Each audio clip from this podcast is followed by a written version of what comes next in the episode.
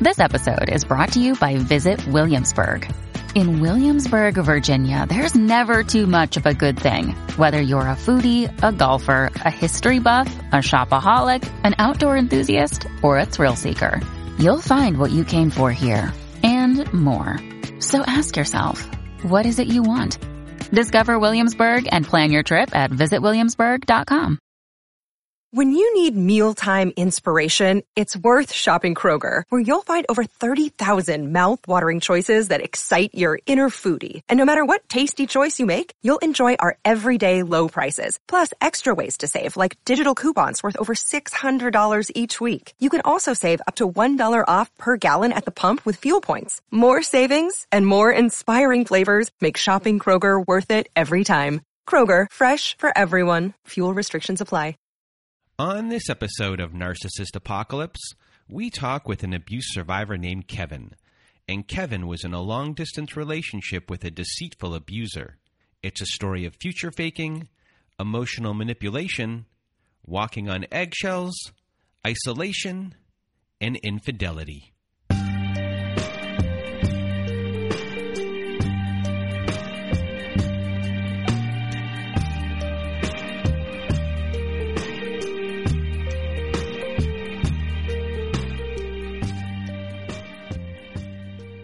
Welcome to Narcissist Apocalypse, everyone. I am Brandon Chadwick, and today we have with us Kevin. How are you, Kevin?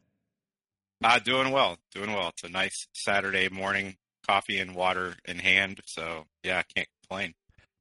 Well, if everyone that is listening wants to be a guest on our show like Kevin is today, please do go to narcissistapocalypse.com. Top of the page, there's a button that says guest form.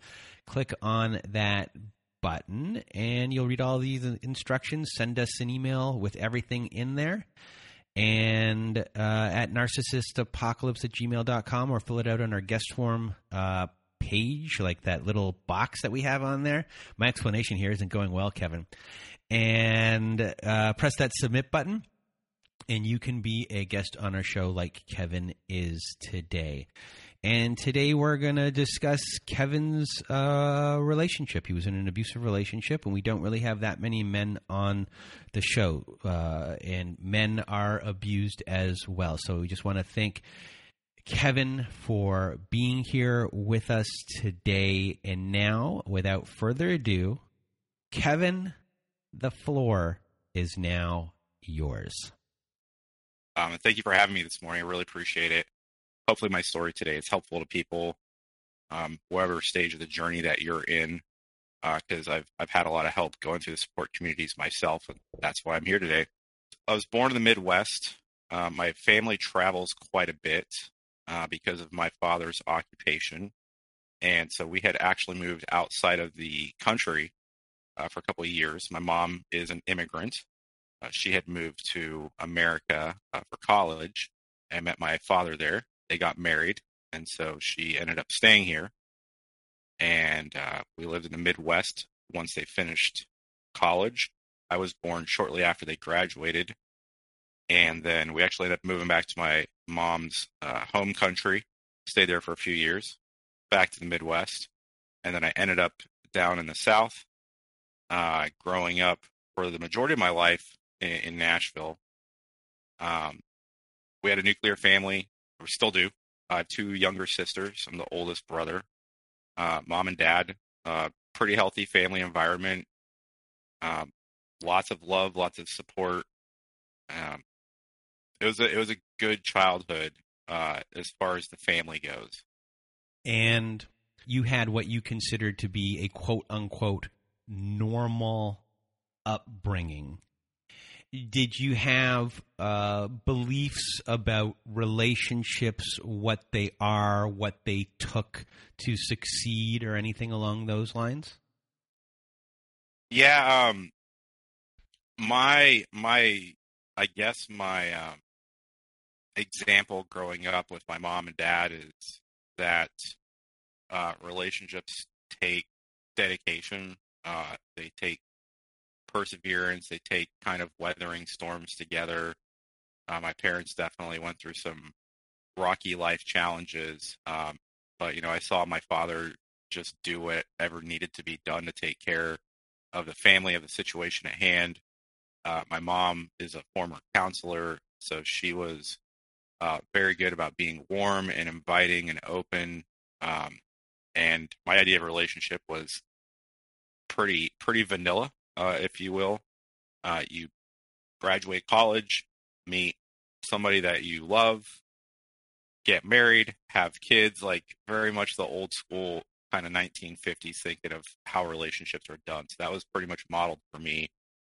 Um, but yeah, my my view of relationships was um, the man's the head of the household. You know, that was kind of the patriarchal uh, example that was provided for me, at least.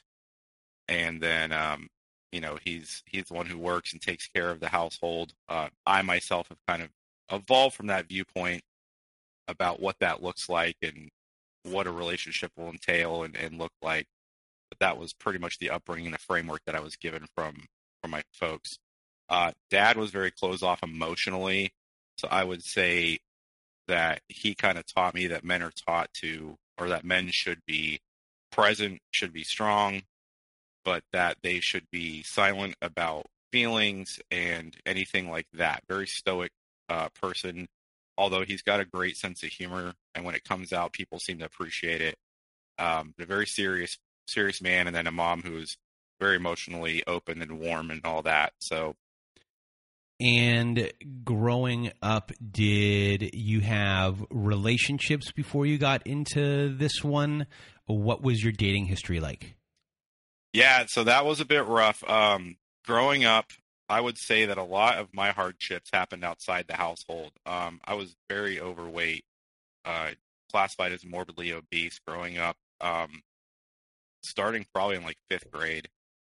Uh, that continued through uh, junior high and high school, and so I just didn't have any relationships, uh, none, none romantic, um, at least and that was pretty much my stint through high school. I had a lot of friends. I had a good friend group, and have a lot of good memories of friends. Um, but definitely experienced a uh, pretty high amount of bullying uh, throughout my teenage years and my preteen years. And so I think in general there was kind of a, a, a push and pull with with people in my life.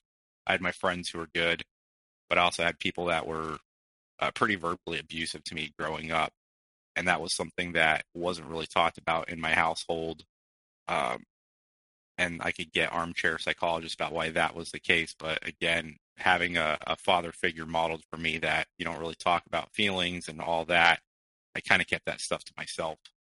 Um, I would say that my dating life really took off my early 20s. Uh, I made health a priority and started losing a lot of weight.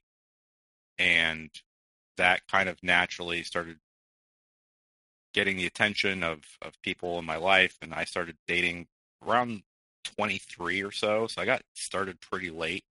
Um, it was pretty evident in my relationships at that point. Um, I was pretty far behind the curve as far as what dating looks like, how to engage with people on that level. Um, went through a number of short-term relationships, and uh, eventually um, went through some counseling um, after one relationship ended pretty badly, and I kind of was having an identity crisis. Uh, went to counseling at that point. Really good, positive experience. Um, essentially, walked away from that understanding that whatever good things my partner saw in me, uh, those things existed outside of that person, and that truly was a reflection of who I was. And hearing that and going through that journey was eye opening for me. Uh, kind of changed the course of my life really helped me establish a sense of, of worth and self esteem that has carried with me since then. Um, from that point, uh, I had a long distance, albeit serious relationship with someone in another country. There was a lot of plans to move, a lot of visiting back and forth. And uh, that was a very serious relationship that was headed somewhere very serious. Um, but we had some difficulties with uh, citizenship and ended up having to to end that relationship um, entirely. Kind of a sad breakup, but a necessary one. And from that point, um, had a couple uh, long-term relationships after that, and just both of them ended up not being the right fit of, of what I would want for the longevity of longevity of my life. So I ended those, and it was about a couple years ago um, that I was like, I'm just going to take a break from dating, from relationships. I wanted to focus on my career, and um, so I took a bit of a step back, engaged with friends. Definitely had a lot of a lot of good time spent with friends, building relationships, and that was pretty much the, the scope of it, relationship wise, prior to the ex. So you had a myriad of issues, and you dealt with them at a young age.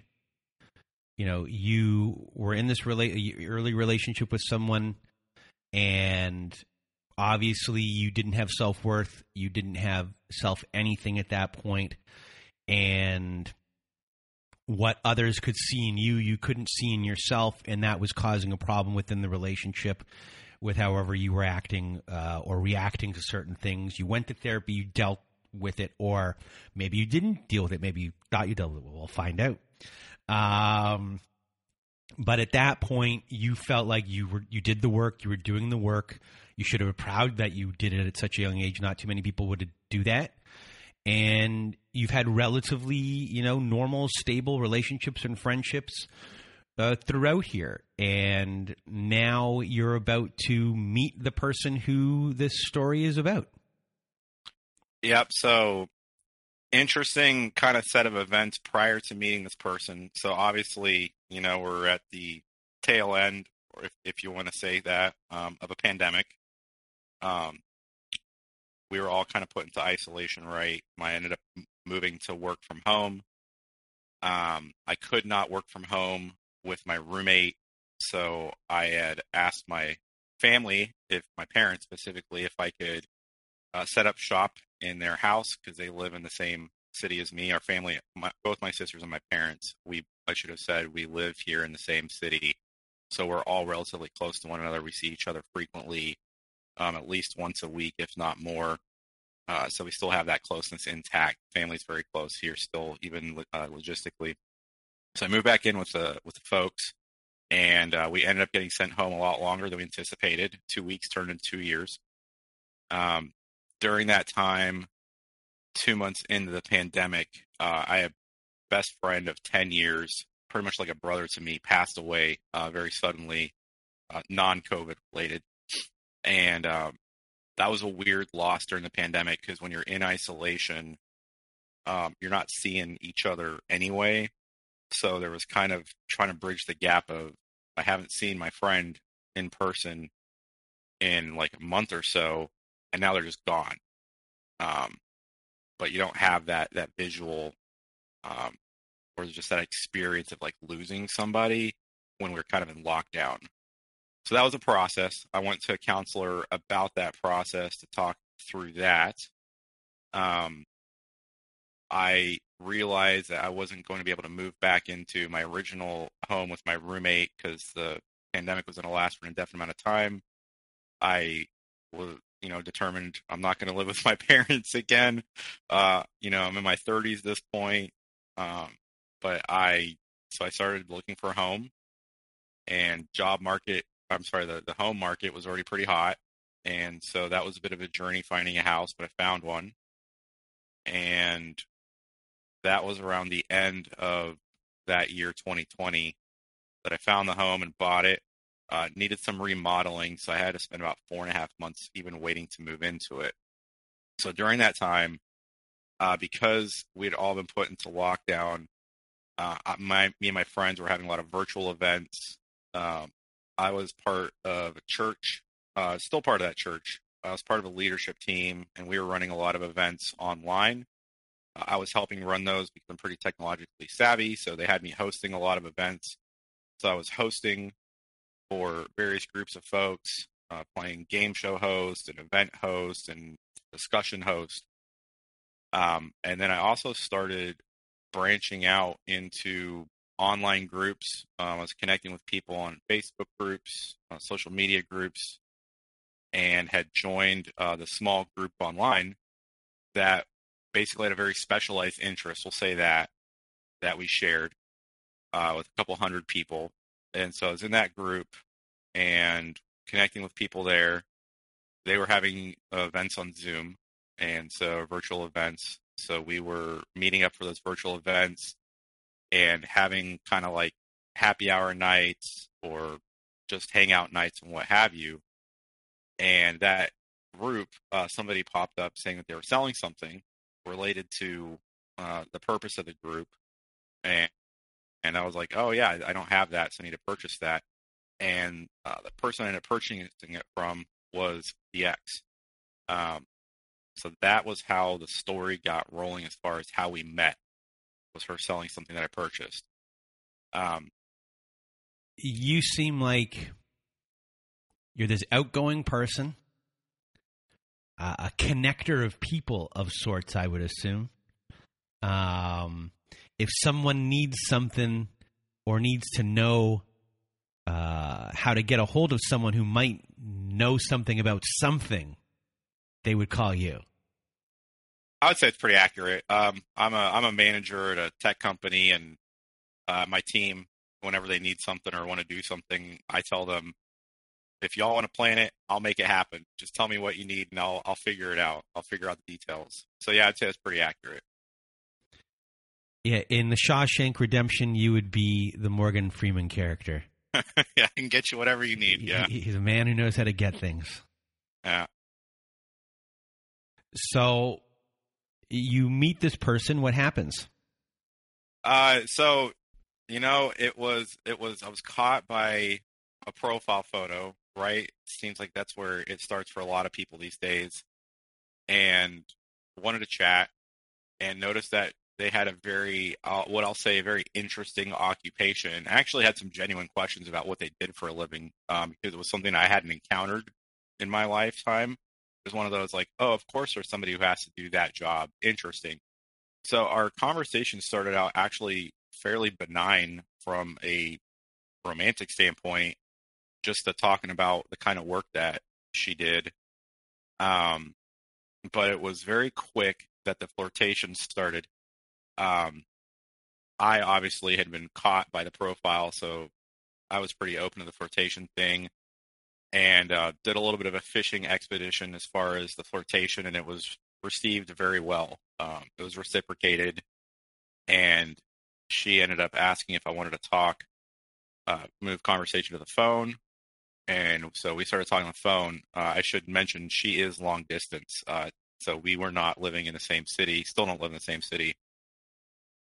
So we started talking on the phone and having conversations with each other. Uh, now, one thing that is paramount to the story of her and I is that there seemed to be like a guy in her life that I had questions about, and I wanted that question answered pretty immediately. So I was like, "Hey, I noticed there's there's like a guy around. You know, what's the story there?" And she was like, "Okay, so I've got a roommate. Um, they own the house and uh, the roommate is also my ex boyfriend. And I said, okay, uh, you know, how does that situation work or not work? And uh, she said it's pretty awkward at times. Um, it's not just that he's an ex; he's also a terrible roommate on top of that. So there's there's nothing great about the situation. Um, but they worked nights. The the roommate did, and weren't at the house a lot. So we had plenty of opportunity for her to talk. Um, they lived in pretty close quarters, and um, she had told me she didn't really want to have a lot of conversations while he was around because uh, she said, you know, he's got a series of issues in his own life. Um, claimed that there was some alcoholism and abuse at, at play with him with him, and she was worried about the repercussions of him finding out that she had moved on uh, to another relationship while she was still in the house trying to move out. So I have a couple questions. Yeah. Uh, first, what is it that you liked about her? What do you guys connect over? And what were those? Com- what was she saying to you uh, during that uh, little bit of time period right there? And is her reason for being in the house because it's COVID and no one's really allowed to move anywhere? Um, as far as uh, uh, you're stuck in your house with your ex, you think you'd want to get out right away. I know there's issues why some people can't, but it being COVID would probably be the biggest reason at that point that no one's moving anywhere. Yeah, I'll I'll start with that. So that was the story. It was it was COVID related. Um, they hadn't had the opportunity to start looking for jobs and apartments. The relationship at that point, uh, she claimed, had been over for six months, uh, but kind of stuck. And then also finances were an issue as well. Uh, they said that they needed to gather finances and were saving up money for movers and relocation and down payments and, and so on and so forth. So those are the two factors about why they were stuck. As far as what I liked, uh, we had a lot in common right off the bat. Um, I think what I think what really got us involved is that we were spending, gosh, I would say upwards of, of seven to eight hours on the phone about five nights a week. Um, the two nights that that the roommate was off work uh, were pretty much like no go times talking on the phone, but we would text. Um, I'm not somebody who really texts a whole lot. I'm not a back and forth texter. Um, but she had set up kind of a pattern of texting me first thing in the morning, good morning, and texting me throughout the day at work. Um, I ended up putting the text messenger app on my work laptop so I could respond to her. Um, but at some point, I told her, you know, I don't really need to text all day. That's not something like I require that I really do. Um, but I'm happy to do so because it's fun. Uh, she's very fun, very very free, very open person. Um, just funny. Uh, she had a really good sense of humor, um, but definitely a lot of um, a lot of of of sexual um, stuff started coming out real quick. Um, she had a lot of uh, personal photos and, and stuff that she was sharing, and opened up those doors really quickly. Um, it went there pretty pretty quick. She was posting on social media, um, not that kind of stuff, but she was posting on social media things about myself and posting stories up on places, um, you know, that were that were like messages to me. So I think in a time where I was isolated, I lost my best friend, I was going through the process of of living or moving into a house and living by myself she essentially became kind of like a lifeline to the outside world. We were talking so much throughout the day over text and then on phone. I think that that was a huge factor. My my love language is quality time, and she gave me all the time in the world in droves. And that time was, it was again, she was very funny, very engaging, very flirty. I was attracted to her, um, and I just thought she was smart. She had a cool job, and um, just a unique outlook on the world. We had a lot in common, talked about frequently, but that essentially was kind of what hooked me.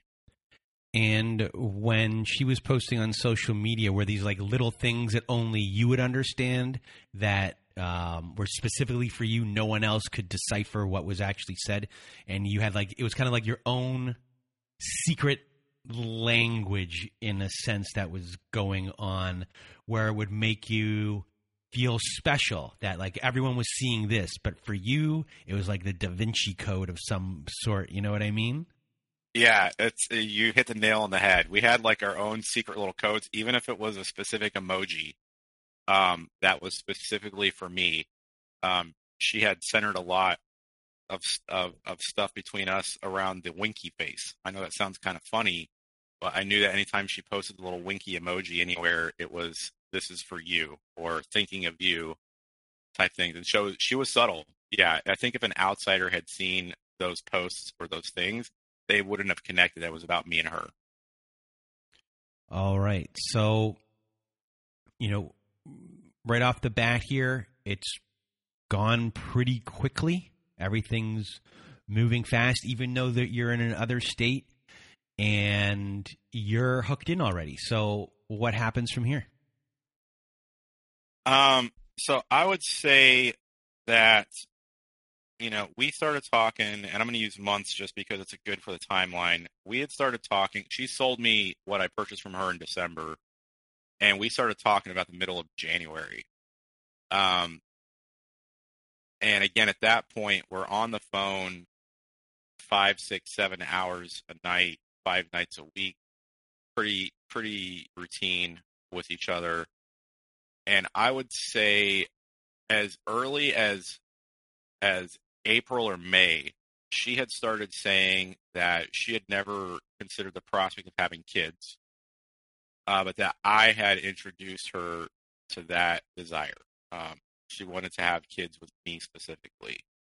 Uh, she also said that you know she'd just gotten out of a six-year relationship that was dead throughout and that had killed her hopes for any kind of like lifetime commitment. So she had kind of given up on the idea of marriage. But again, myself, I had reinvigorated that that hope and belief.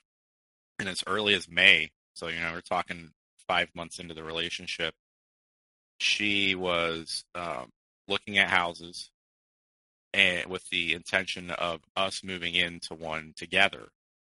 And we had discussed like, you know, I'm gonna relocate to your state and move in with you right off the bat. Like not living, not having lived together, even been around each other in person. And we were kind of talking about like, how's that actually going to work? And can I just move right in with somebody that, you know, I haven't met yet because we hadn't met in person at this point. And um, we'd spent a lot of time like on video chat and all that, but you haven't really met somebody until you've met them in person. Um, so I kind of had some questions about how that was going to work logistically. But again, four or five months in, she still hadn't moved. Um, and I remember the first time that I would had what I would call a red flag incident. Um, she had gotten angry at the roommate, but had turned that anger towards me and had um, just kind of unloaded on me one day. And we ended up getting off the phone, and I, you know, we kind of went to our separate corners, um, and I was kind of in shell shock. I was like, I haven't really been taught to like that before. Um, seemed to be a lot of like vitriol that I'm not accustomed to, especially from her. And so I, you know, I, I, I sat on it, I slept on it. The next day, I was like, hey, I'd like to, you know, talk. So we had a conversation, and I just said, you know, I don't mind you being upset and venting about something, but if it's not something I did, I don't know if that energy really needs to be directed my direction. And she was like, "You're right. I shouldn't have taken out on you." And I said, "Thank you." Um, but I think that kind of set the stage for what ended up starting becoming a pattern. Um, there were definitely subtle uh, insults that started happening. What was happening a lot is I realized that the criticism of daily, everyday things in my life was starting to become real prevalent.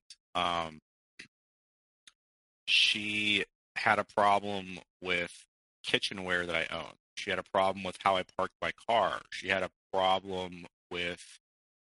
Um, she took issue with like the curtains that I chose for my house, the curtains looked like, color of the curtains. Um, just a lot of little things that didn't really make a lot of sense.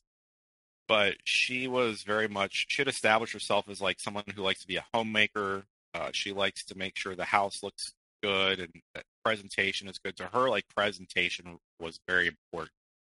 Um, so criticized furniture, everything. It was it was a lot. It was a lot of criticism and it was subtle um, to the point that I started changing things in my house, even though she didn't even live here.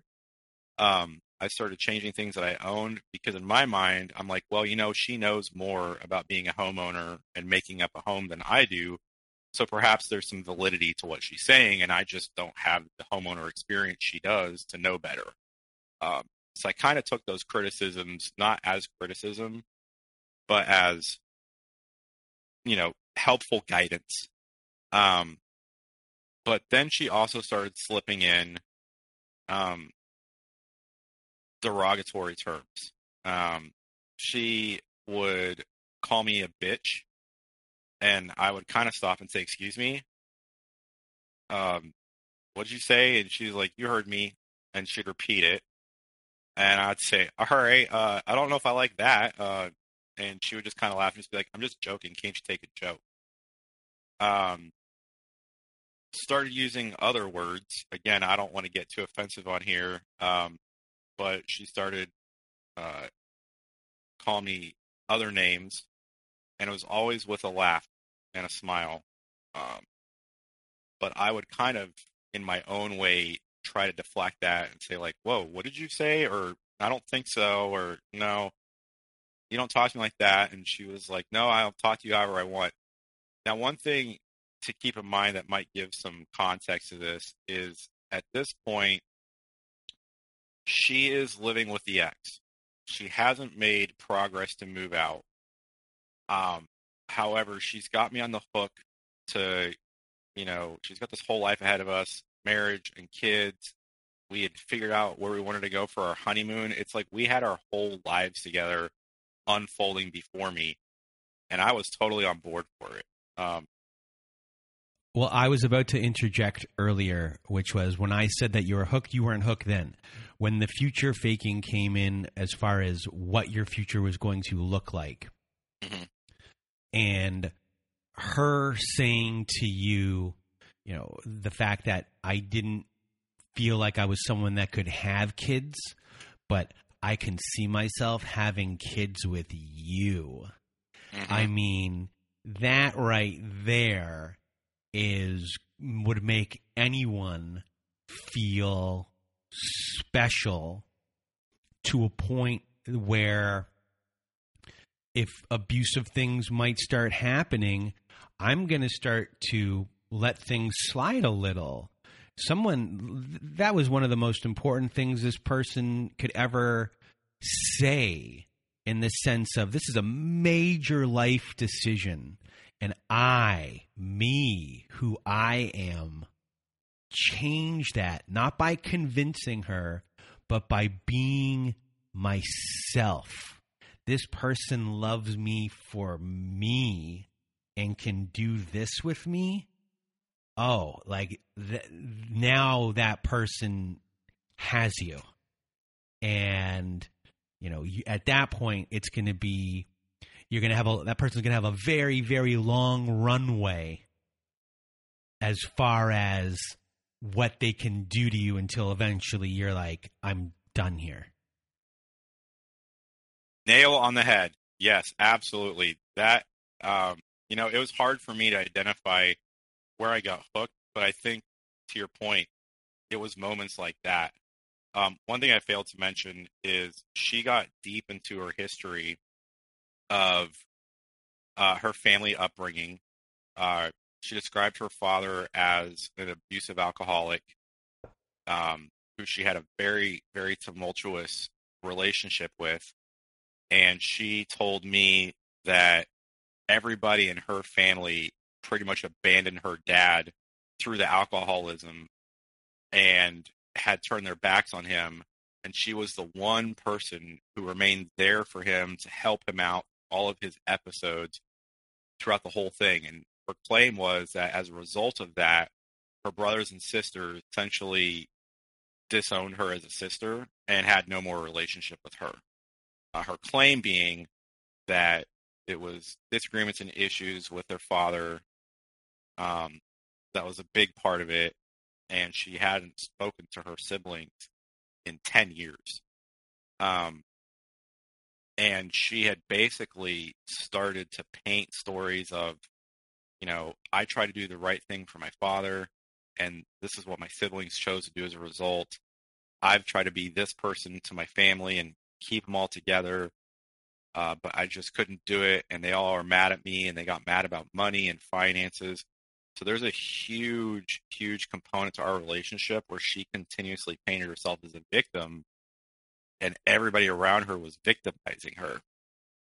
And I'm going to make an assumption here and you can tell me if I'm wrong and go ahead and do if I am wrong.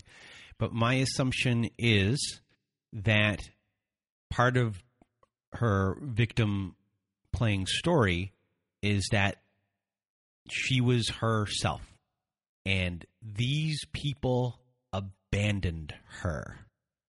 And listening to that, it puts something in your head. Well, if this person's going to be themselves and to be doing the things their way, all these other people abandoned them. I'm not going to do that. Or that maybe it's conscious or unconscious, but the idea that that might be then brought back into it if she one day goes, "Oh, you're going to be just like them," like leave me. I don't know if that's going to happen, but um, you can tell me if I'm wrong or not. You're absolutely correct. Uh, that was actually very conscious on my part. Um, we would write love letters back and forth through the mail, and there was one in particular where I had basically pointed out all the ways that she was worthy of having somebody stay by her side through her lifetime, and that all these things that she'd been told, she claimed, or, you know, that she had told me she'd been told, or all these things that she had told me had been done to her, um, she didn't deserve any of that. She was surrounded by unreasonable people, but I saw that that girl that grew up abused um, by an alcoholic father. I'd later learn, not jumping ahead, but I'd later learn that there was also physical abuse being suffered at the hands of her mother, um, which didn't get talked about. Um, but uh, you know, I saw that in her, and I saw those things and what she'd been through, and I'm like, nobody deserves that. Nobody deserves to be raised like that. Nobody deserves to grow up and have a life that continues with this forms of emotional abuse from family members and so on and so forth. Like you just, she just doesn't deserve that. She was being so, you know, good to me, although friends would argue she wasn't really being good to me, but I felt she was being good to me and giving me what I wanted, which was the time, attention, reinforcing who I was as a person. You know, I'm like, if, if she can make me feel so wanted, so valued, you know, she is valued. And so, yeah, we definitely had conscious conversations about not abandoning her um, and all that. Now, she would bring up ways to that point. I think she was bringing up ways that she was almost like foretelling how I was going to abandon her and the first way she did that was with exes. Um, I have an ex in my life who tends to hover around. Um, it's not like a like a bad situation. Um, it was a very amicable breakup on our part. Um, I had ended the relationship because I didn't see it going anywhere. And um, if she had her way, we would still be together. But she's somebody that will like make outreach and connect every now and then to see how I'm doing and my my ex, the one that we're talking about here, not the one that that reaches out to me because now we're talking about two different exes. Um, but my ex uh, had real big issue with that. Um, she was very upset that my other ex was reaching out and wanted to see our conversations. And I was like, okay, that totally isn't unreasonable that I screenshot my text messages with another person and share it with my with you know, my current uh, significant other. Um, so I did, and I didn't think that I had said anything that would lead my other ex on or give them any hope of like reconnecting or anything like that. Um, but my ex was like, I don't like any of this. I don't like this. I don't know why you don't block her. You need a blocker. And I was like, a blocker? She was like, I mean, that's what would make me more comfortable. So I ended up blocking that other ex for no reason other than uh, my SO at the time, DX, was asking me to. Um, she would start referring to her in derogatory terms. She came up with a nickname for her um, and would refer to her frequently um, as that as that nickname and, and bring her up a lot. And at some point had said, you know, you one day you're just going to leave me for somebody younger and prettier than me. And I was like, why do you think that? Why do you believe that? What gives you that idea? I said, I'm very happy with you. I love you. I'm not thinking about other women at all. And I wasn't. Like there was I was devoted. As much as a person can be to another person, I was devoted. Um, but she she doubted it. She doubted my devotion. She would question my devotion, so on and so forth. Um, then then the where where she crossed the line and I had to have a real conversation with her. Um, one thing I didn't mention for my dating history is I think losing weight and suddenly becoming like a, a viable option to the opposite sex and just going through what I went through before I went to counseling kind of got in my head a little bit. Um, I went through a time where I struggled with um, just a lot of meaningless sexual encounters, um, quite a few in a in kind of like a framework of my life that have lasted about two or three years. Um, and it's a time in my life where I kind of was just living carefree and loose and just doing whatever felt right in the moment. And part of my counseling journey was um, coming to terms with that and moving away from that, and realizing I, I want deep connections in my relationships, not these casual connections, and just being more mindful and and um, intentional about you know getting into relationships, even just physical, with members of the opposite sex. And that was in us sharing about our past and our histories, that was something that came up with my ex. Um, you know, I went through this phase. Um, she had asked me how many partners I'd had. And when I told her, she, I mean, it's like I could hear the brakes screeching in the background, metaphorically. And she was like, wow, that's, that's a lot. She was like, I would actually cl- classify you as a slut. And I was like, excuse me? And she's like, well, my friends had sex with about that many people, and we call her the slut. So you're the slut too. And I'm like, I don't know if I like that term. She's like, well, they don't have a problem with it, so I don't see why you should have a problem with it. Um, she's like, you know, she's like, okay, instead of calling you slut, I'm going to call you the number. So she would call me. She made a nickname for me that was number of people that I'd been with, and she would drop that number. And I didn't like that. I was like, this is derogatory. Um, it's bringing up like things that I did in my past that I actually like healed through, and I ended up writing it down and sending her uh, a message that was very heartfelt. It was very, hey, this is something that's very important to me that I've been through. It's a part of my my history. I'm not ashamed of it. Um, but when you refer to me, you know, when you when you call me that name, it feels like you are shaming me and that you're belittling me. Um, I feel belittled. I feel shame, feel ashamed. I feel this. I feel that. Uh, used a lot of I statements with her.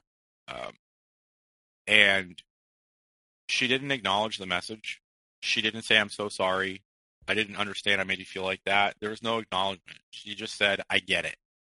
I get it. That was, that was her like catchphrase. Anytime I would approach her and say, Hey, I'm feeling this way, or I'm feeling that way, or I'm feeling disconnected or I'm feeling like this or that. I get it. That's all she would say. There wouldn't be any kind of attempt to say what she could do to help make the situation better. Anyway, um, that was so there was that, there was the criticism, there was the ongoing what seemed like an eternity of her moving out of her home. What we had decided on, because again, we were talking about the logistics, was that she was going to find an apartment and move in there short, long term, whatever. But she was going to get a two bedroom apartment so that she could live there. And I would move in and work remotely from the second bedroom, which would be my office. So she was on the hunt for two bedroom apartment. Um, meanwhile, I have a friend um, who was in the same group as us on social media, and she is not working at the moment. She hasn't been working for some time because uh, COVID, and we were in almost daily communication um, just by happenstance. But she also had kind of encouraged this relationship to start with the ex. She's like, I think you guys are cute together, and she seems like this, and you seem like that, and I think it's a good match. You should pursue it and she was very invested in our relationship. Um, so I, throughout the situation, kind of had a friend who I could talk to about every detail of the relationship. And along the way, she was very much telling me, pointing out a lot of red flags, criticism, name calling.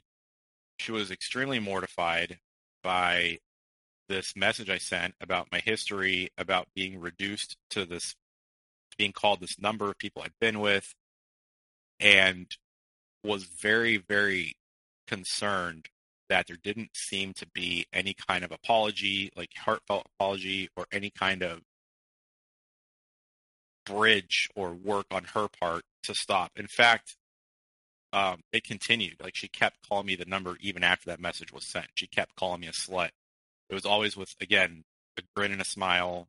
I'm just joking, um, but it bothered me a lot. It bothered me a lot. I tucked that away. I tucked that away. Um, that's something that bothered me a lot. Now I'll say that I believe it was around July that I said I don't see progress being made to save money to move out. Now, another kind of layer to add to this is that she's got a social media presence where she's got several thousand followers and uh, classify herself as a bit of an influencer. Um, her words, not mine.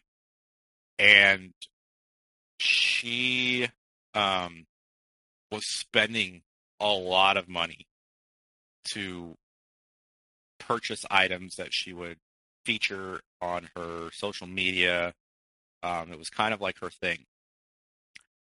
And she had told me at one point that she has a problem with spending, that her finances are uh, a rocky point for her, and that she really appreciated that I'm a person who lives by budget, financially stable, and she really wanted my help and support in helping her like take care of her finances.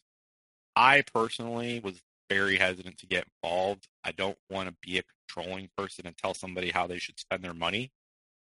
But I basically said, I'll help however I can. Let me know what that looks like. And she said, Well, sometimes I just need somebody to tell me not to buy that thing that's an impulse buy or that I want to show off on, you know, my account. And I was like, okay, and you're not going to get mad at me if I'm like, I don't know if you should buy that. No, not at all. So I said, okay. Um, one thing to point out is that eggshells were definitely being walked on at every point of this. I myself was fearful that she lived in this house with this ex and that him being an alcoholic, her father having a history of alcoholism, could possibly make it difficult for her to leave. Um, the timeline of when she was going to move out kept moving month by month. And I started to get the feeling she might not be living up to her promise of like trying to move out or attempting to move out or making the moves to move out. And um, I was trying to figure out why. Um, every attempt to have a conversation with her about what's happening here, hey, um, I'm noticing this, help me understand. It didn't matter how carefully I approached, how many I statements I used. Every question, no matter how like sincere and earnest it was, somehow would, without fail, every time turn into a throwdown fight on her part where she would tell me you're asking me this because of these reasons. You're asking me this because of this. You're asking me this because you think I'm lying to you. You're asking me this because you think that this and that. And I would have to tell her, like, you can believe that if you want, but you can't read my mind. And I can tell you that's not what I'm thinking. But if you believe that, you believe that. That started making asking basic questions very difficult because again, every time I asked a question, she would get enraged. Um, that I was questioning her, that I was demanding answers for all of these reasons that, again, she assumed were happening. And a lot of times it caught me off guard because I was like, I wasn't even thinking about that. That wasn't even a thought that crossed my mind. What? No. Um, and there's even one time where she had twisted a conversation to the point that she was like, I think that you're just trying to bully me into doing what you want. And I said, Absolutely not. I am trying to figure out where I can support you. I put my finances on the line. I told her that I would lend her money. I would pay for the movers. I would pay for the down payment on a place to live as an investment for our lives together. I was offering up everything I could. And it's like she kept slapping away my offers of assistance, saying, I, I need to do this on my own. I need to get out of here on my own. And I said, okay, well, I can respect that. Um, she said, I don't want to be beholden to anybody for anything. She says, because the lesson I've learned in this life is that anything good that comes from another person always comes with a price tag attached to it. And if I take your money and take your assistance, I'm going to owe you. I'm going to be indebted to you. And I didn't see it that way. I was just like, no, I'm just investing in our future. Like I very sincerely believe that. Just helping you get out so we can like move in together and just start our lives. Like that's it. Like I just want to get the ball rolling. Um, she associated all this control and owing me and this to that, and I didn't understand that. Like I, I truly didn't. I was like, tell me about that. Why do you feel that way? Um, gifts, compliments. I I I would outpour compliments to her regularly, readily. Um, I sent her a lot of thoughtful gifts in the mail. She would tell me that, you know, I made her her birthday special. We had a virtual birthday party together, two of us, dinner, I should say. And she would point out, you know, you're special to me. You're good to me. No matter how crazy I get, sometimes you just remain calm and understanding. So again, going through all that, there's like all these micro aggressions and micro just things being done towards me. I'm worried and concerned that there's a reason she's staying in the house. She's not vocalizing to me. I was starting to get very stressed, walking on eggshells with her entirely because, again, any question would result in her flying off the handle at me. I didn't like that. I did not enjoy it. I don't like conflict. And I asked so many people, how do I approach this? This is how this conversation went. How do I approach it next time? And my friends are like, you're coming to us for advice about how to communicate with somebody that seems like a very poor communicator and who is belittling you and criticizing you, causing you stress and anxiety is really the is the issue really here that you need to learn how to approach her better, or is the issue that you're in a really, really unhealthy, toxic relationship? And the excuse I made on her behalf every time was she's in an, an extremely stressful situation with this roommate slash ex, and it's causing her daily stress and daily anxiety and daily worry. And when she gets out of that house, everything will be better. And that was my ongoing belief in the situation that once she's out of that house, all those dynamics change. She becomes a positive, wonderful person. I know that she can be. And everything is smooth sailing.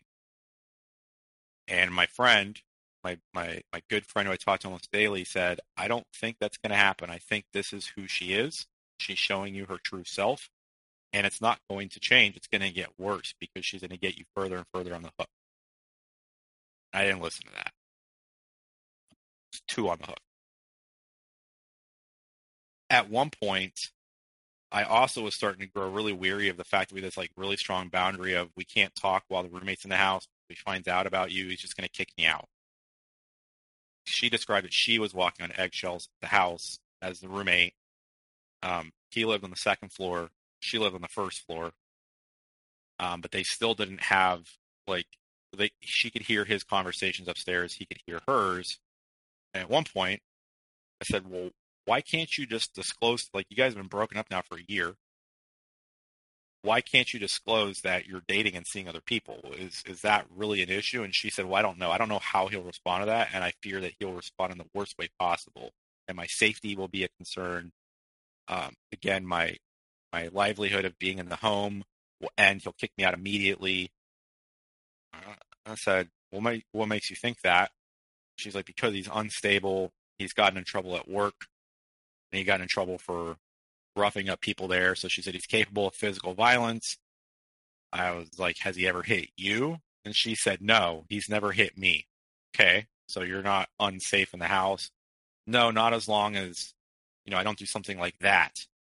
So she would say that his possible actions were cause and reasons not to disclose to him that she was involved with somebody. Okay, seems reasonable enough. Uh, again, I got rose-colored lenses on at this point too. Red flags everywhere. Don't get me wrong; they were everywhere. I was surrounded by them. Um, so we hadn't met again at this point, and I really was just kind of exasperated. It was intense, and it didn't seem to be going anywhere. I, I really needed us to like meet in person and like get this thing rolling. And she had excuses, not assurances. So I effectively ended the relationship. Um, I believe it was around August of last year. Uh, was when I ended it for the first time. Um, that went over like about again about as well as you would expect. I was actually at a friend's house, my ex roommate, and the the the wall of text that I received was like making my phone just scroll and move. And there was nothing I could say. So I was like, "Hold up, H- hang on, what? Hold, hold on." I was texting like, "Hold on, wait, hey, look, no, that's not what I'm trying to hey." And she absolutely like just a waterfall of texts about how I was abandoning her. This is what everybody does to her. Uh, because of her house situation, she's already at her like breaking point, and this is what's going to cause her to finally, she said, finally, jump in front of the train that she had been wanting to jump in front of all this time. Now, that is probably something that's not uncommon for others to experience. That for me was very triggering and hit home um, because I actually lost a best friend in high school to suicide. The thought of her making that choice and me continuing on her doing that was devastating to me. Even now, I'm getting emotional. I can feel it welling up. Just the thought that she would make that decision, that choice. But I also recognized that this was a decision that I needed to make. So my thought process in the moment was, well, maybe I'm being rash. Maybe I'm being impulsive, ending this relationship. I told her, I wasn't, I didn't tell her I changed my mind, but I said, give me some time and I'll think things over. And she just said, okay. My ex roommate and best friend, I think he meant well. Um, he would tell you he's diagnosed as um, having obsessive, uh, sorry, as, as codependent. He's he's diagnosed as codependent, and he had a lot of compassion for my ex because he said it seems like she deals with codependency, so she has struggles that are unique to her that I think are at play here. Um, she's probably feeling abandoned, and this is probably pretty sudden that you ended the relationship. Um, although it's typically usually a surprise for a lot of people. Uh, sometimes there's no avoiding that. And so I scheduled a call with her, and he told, sorry, he told me, I think one thing that might be holding this relationship back for her, because she's putting a lot on the line to move out of this house, to move in with you, a stranger from the internet, even though y'all spend a lot of time on video and phone, haven't met. He said maybe that's the key.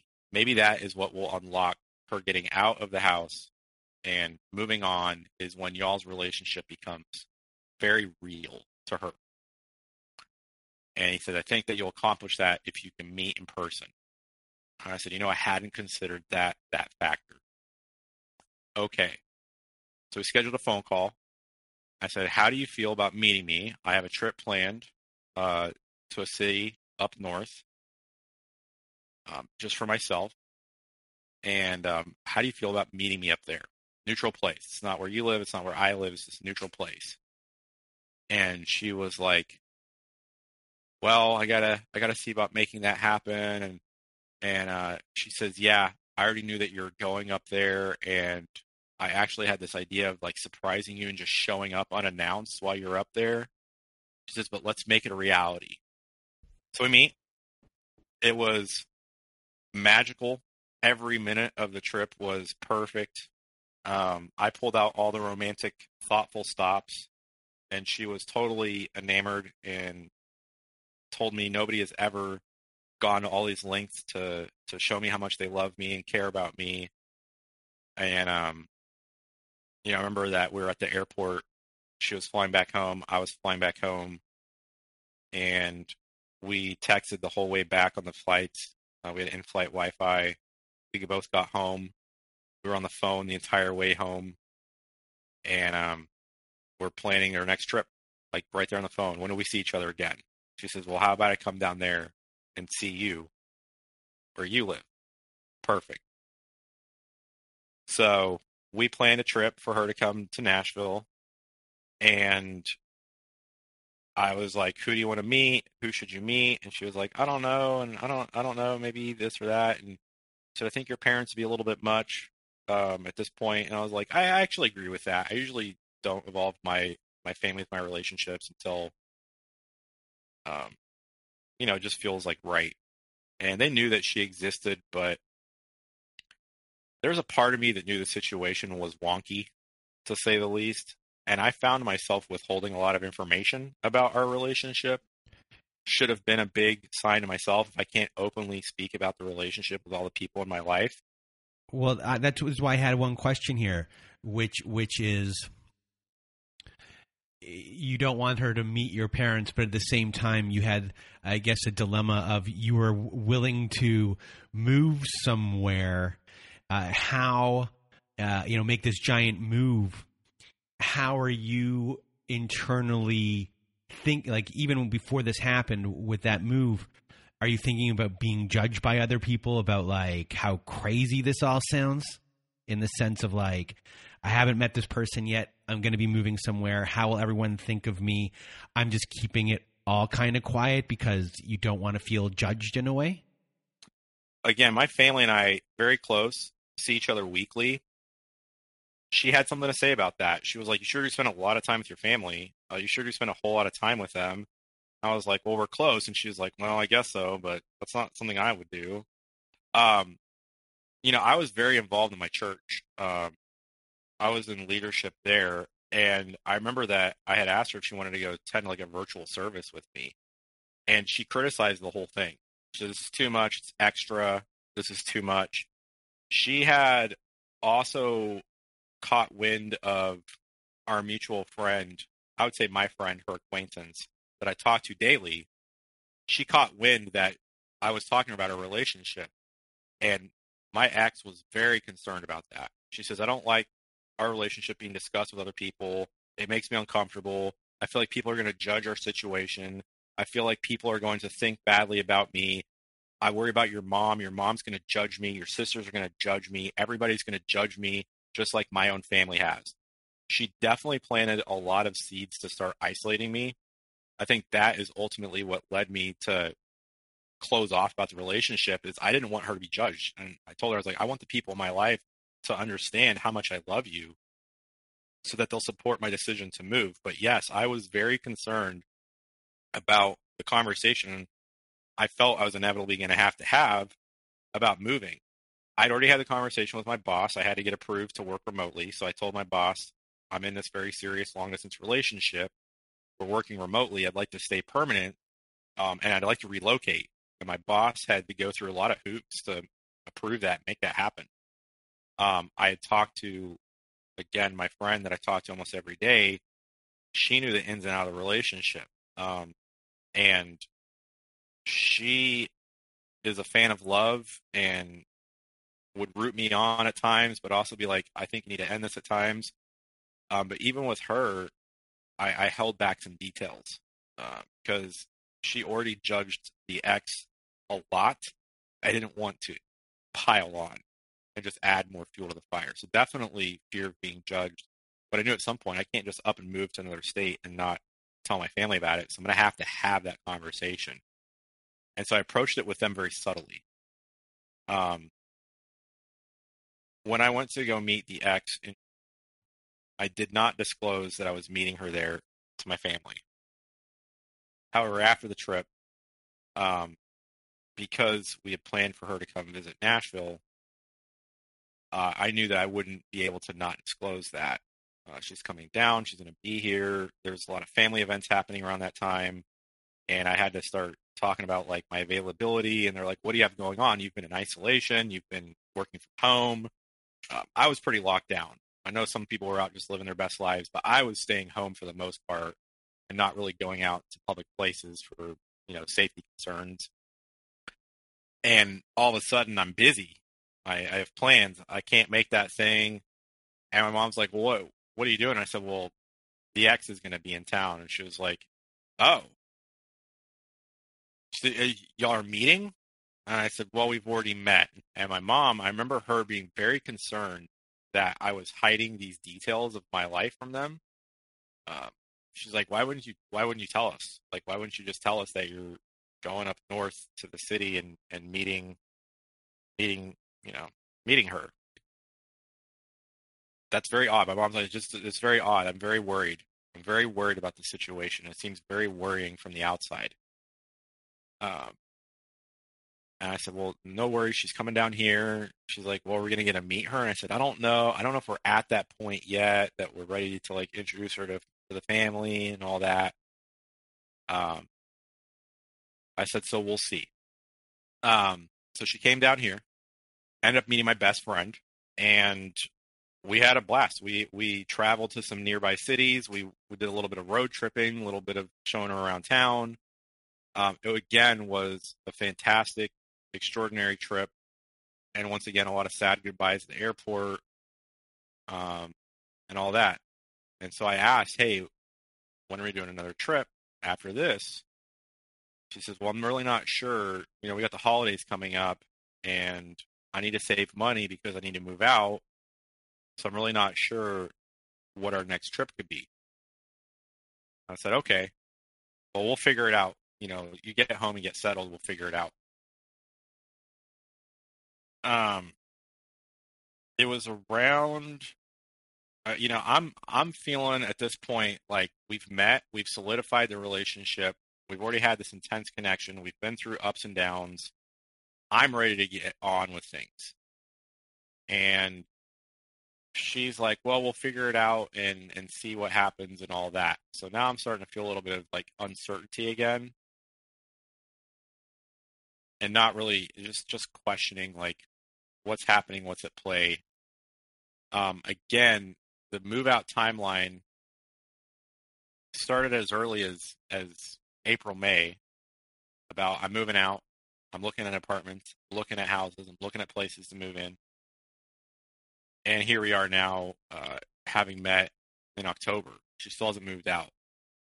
She essentially said, "Look, you know, I got to get through the holidays. I just got to do it. I've got to I've got to get through the holidays. It's too much on my plate with the holidays and everything to to to move during that time. I can't imagine moving during during the holidays. Just got to do it afterwards. Okay. So, feeling uncertain, not sure what to do. My boss said, "Hey, you know, you sound like you've had some great trips, and you know, y'all went to this one place, and now you've met Nashville well, how about going up where she lives and visiting her? She's like, you know, you can work remote up there for two months if you want. And I was like, really? She's like, yeah. Said, okay. Now, keep in mind, she's living with her ex. So I know that staying with her is not an option. So I'm like, two months is a lot of time. Also, I've got holidays and birthdays, family birthdays during that time. So it's not really an option. But I'm uncertain.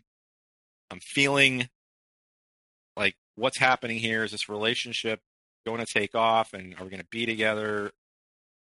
And it seems like the trips invigorate things in our relationship. So i said to her i said how about i come stay up there? I can rent out an airbnb and i'll stay up there for two weeks. She was like hmm. Well i've got a lot going on with the holidays and work. We have a work conference that's happening around that same time that i have to attend. Um i'm not sure um, she says, "Let me think on it, and we can see." And I said, "Okay." And that's where she left it. Um, one thing I should mention towards her her her character that I've also glossed over, and this is kind of changing subjects. Um, but one thing to to mention is at this point she has me pretty isolated from a lot of friends, a lot of family. Um, she has me the friend that I was talking to daily about the relationship. I actually was now being dishonest about continuing to talk to her because my ex had essentially asked me not to talk to her about our relationship anymore because she said she was trying to meddle in our relationship and mess with my head. I was still talking to my friend. I am so glad that I continue to do so. Um, but I was talking to them in secret about the relationship. And at this point, she was like, You've got to get out. This is this is bad. I know that you had these trips and they seem like they're magical, but it's bad. Uh, it's it's she's not delivering. She's not making moves to move out. It's all about the actions, not the words, and you need to get out of there. So I've got her telling me that, which is causing me some stress and anxiety. And I'm like, you're probably right. I have a question. Yeah, yeah.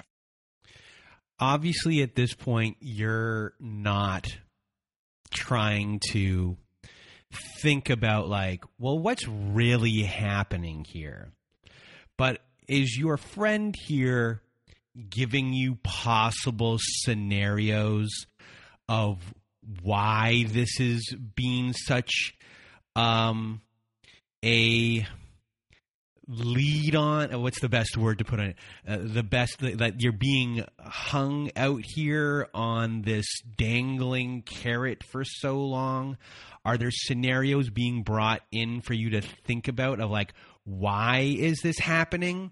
Or maybe we'll find out that there is just no reason for this to be happening. It's just this is the way they are. But uh, is there thought going on here where you're like, or someone else is saying to you, they're hiding something, something else is going on, and you start to consider that?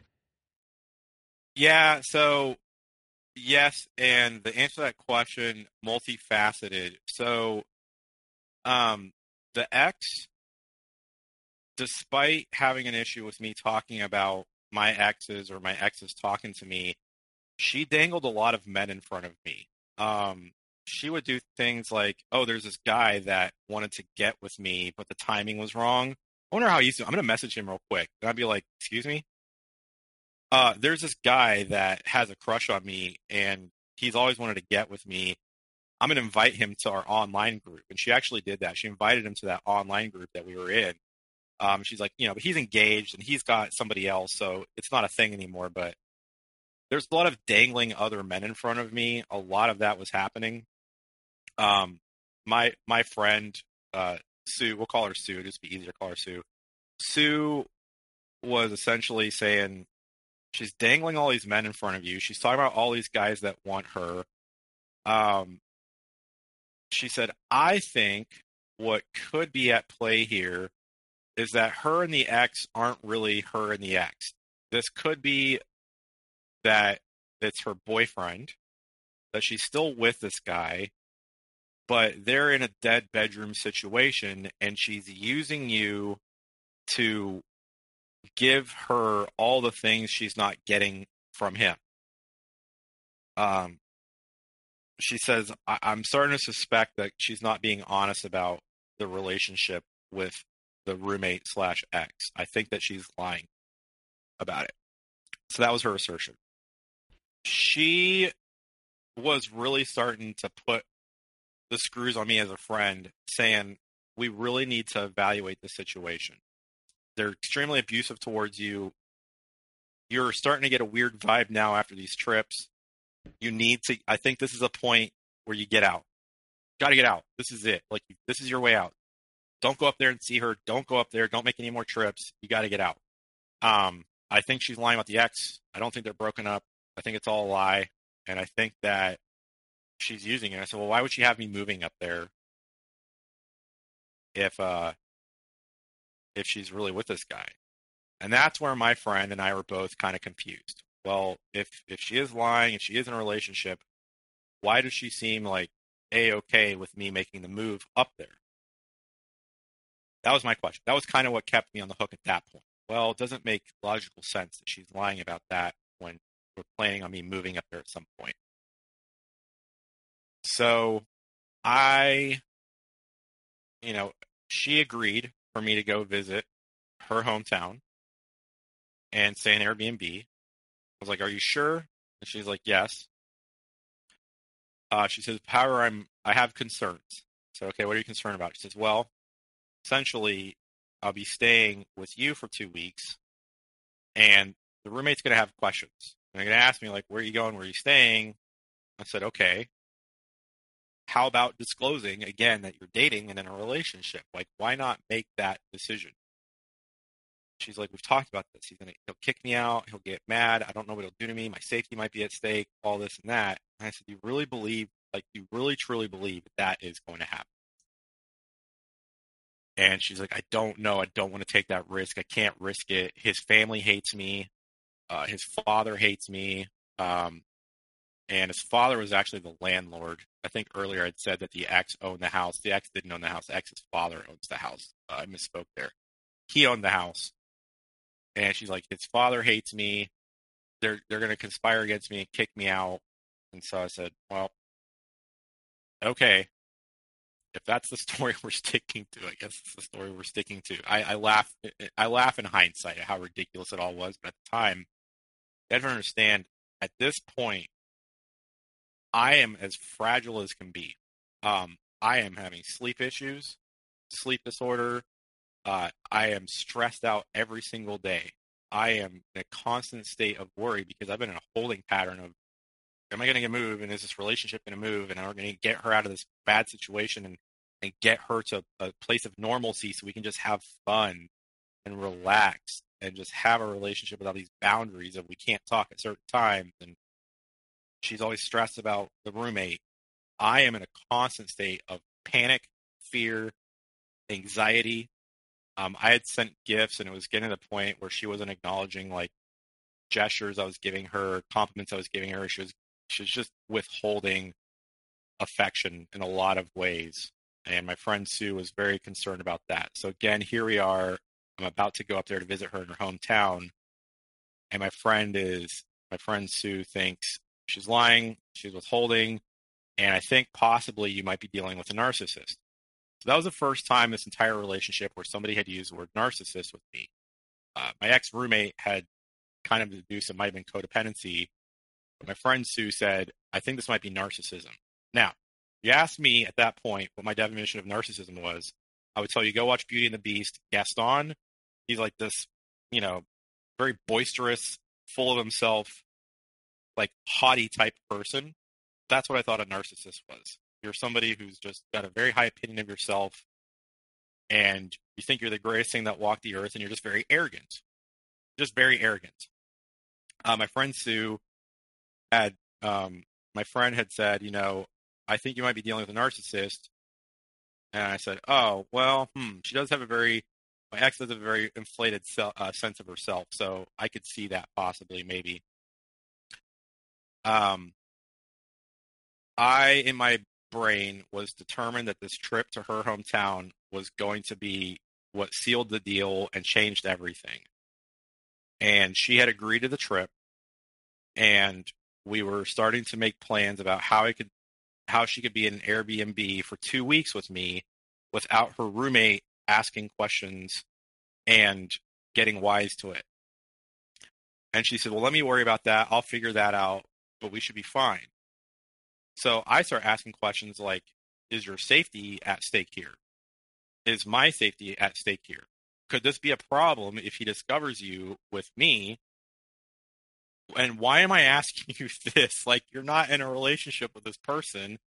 Like, you're broken up. I said, can't, I said, uh, look, I, I, I can't tell you what to do, but I'm telling you, if you just let him know you've moved on. Y'all's relationship has been over for almost a year and a half now. It's not outside the realm of possibility that you're meeting people and dating. Like, is there not anything you communicate that you're involved with somebody else? are you absolutely sure you can't have that conversation with another adult person? And she stuck to her guns. So I said, all right. I guess, you know, that's that's the situation and I hate that it's so stressful for you, but that's that's where we're at. Um in the days leading up to this visit, she had gone out to a bar with a friend and mentioned that she was hit on by a younger guy. And she was very fixated on this for about a week. Uh, talked about it a lot. Oh my gosh, I got hit on by this guy who's 10 years younger than me.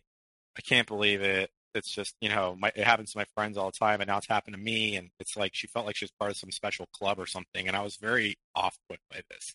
And she's like, but I would never. I'm not into younger guys. I'm, in, I'm into older guys. I'm not, he's not my type. I'm not into him it's it's whatever. Uh, I was like, oh okay. She says, but you know, we're following each other on social media now. And I was like, oh, it's like random guy hit hit on you at a bar. Now you're social media. She says, well, yeah, because I, you know, I I advertise things. I'm an influencer, and he's a photographer. So he told me he might be able to help out with uh, with taking photos and stuff for my blog and for my online accounts.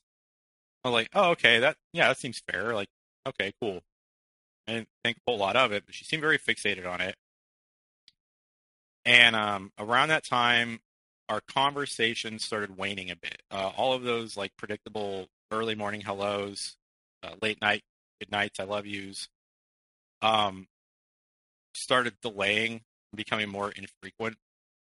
Uh, she was creating distance between us. Um, and the affection in the relationship was starting to taper off a bit. Meanwhile, we're ramping up to this visit to her hometown where I'm going to be for two weeks. And I'm starting to get pins and needles even more so than I'm already dealing with. Like, well, this is not great. So here we are building up to this trip. And at some point, it's gotten so contentious with my ex. This trip, it's stressing me out. I'm having to lie. I'm having to do this. I'm having to do that. I'm like, look, I'll let you off the hook. I won't come. I can cancel my Airbnb. I can cancel my flights. Like everything is still cancelable. I, I will cancel everything. I don't have to come up there. It's fine. We can reschedule for after the holidays. And she refused. She said, no, it's fine. You can come up here. It's fine. And I remember a couple days before the trip testing her saying, hey, are you sure that we want to do this? I'm feeling very unwelcome. And she said, "No, it's fine. I'm just stressed out. My cat's sick." Um, and it was it was it was it was rough. Uh, our relationship was definitely on the rocks. She was being very hostile. Any attempts to flirt were bad. Uh, I use a lot of dad jokes in our relationship. She had actually sent me like a thing for my desk celebrating my dad jokes. And at that point, uh, when I started using dad jokes, she started criticizing me and saying, "Oh my god, you and your stupid dad jokes. If you tell me one more of these dad jokes, I'm going to hang up on you." I, I thought you liked them. You even sent me like a thing for my desk about how my dad jokes are always like loading up. Core parts of who I was and what she enjoyed about our relationship started becoming like huge points of criticism. And it had me questioning everything about the relationship. What's wait, she actually hates this stuff about me? What the hell?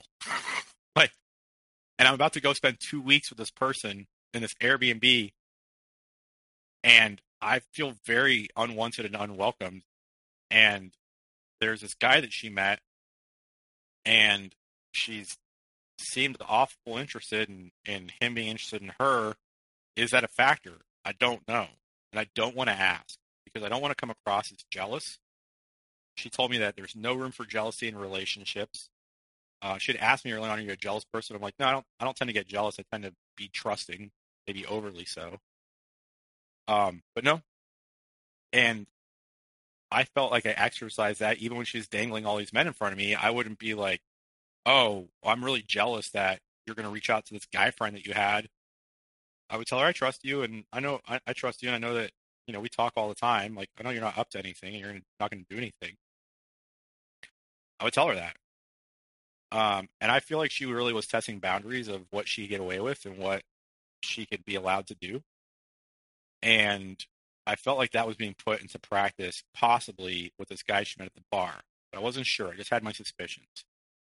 So I go up there, and from there on out, she told me I'm.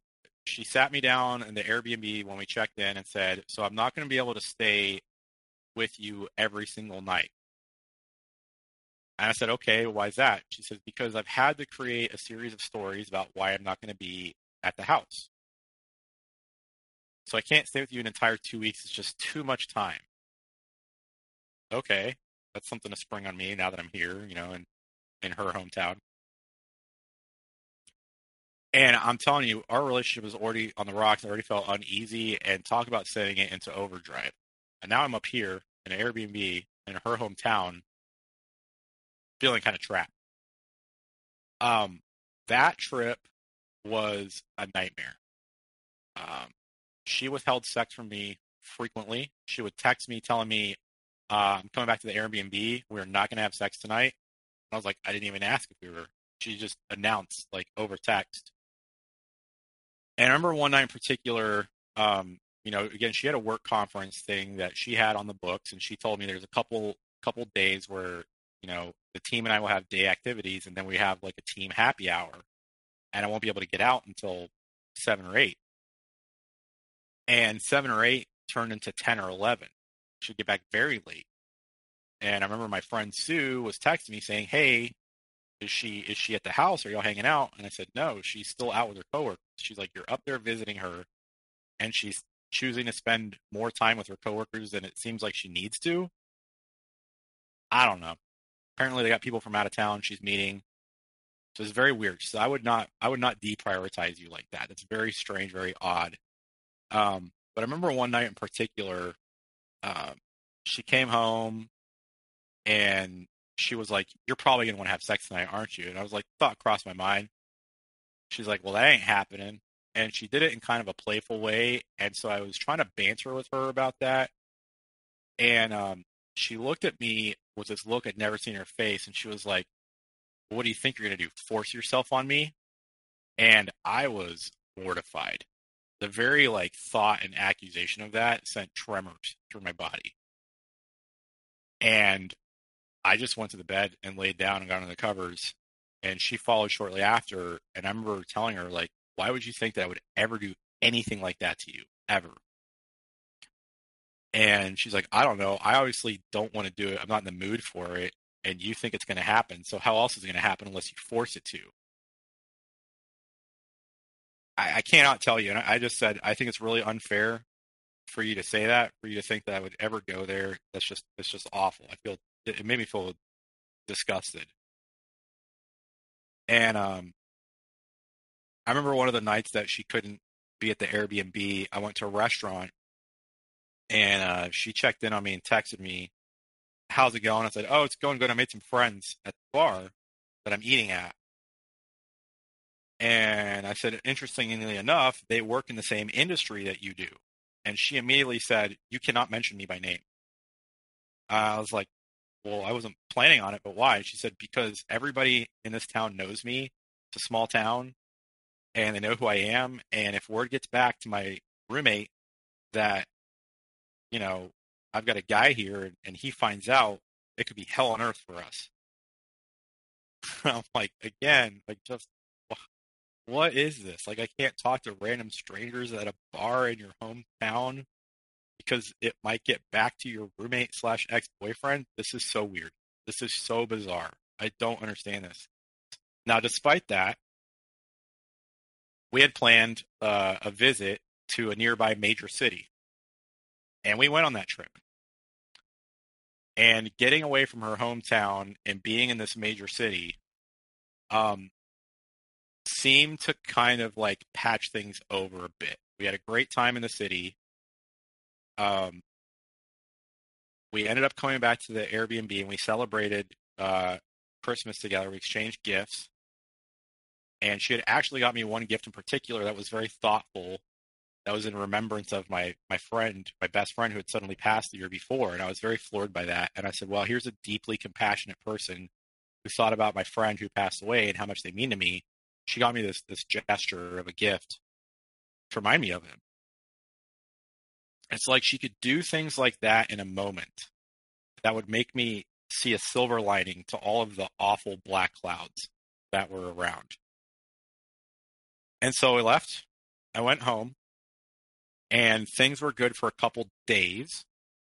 And then she went back to that state of just moody, snippy, withholding affection.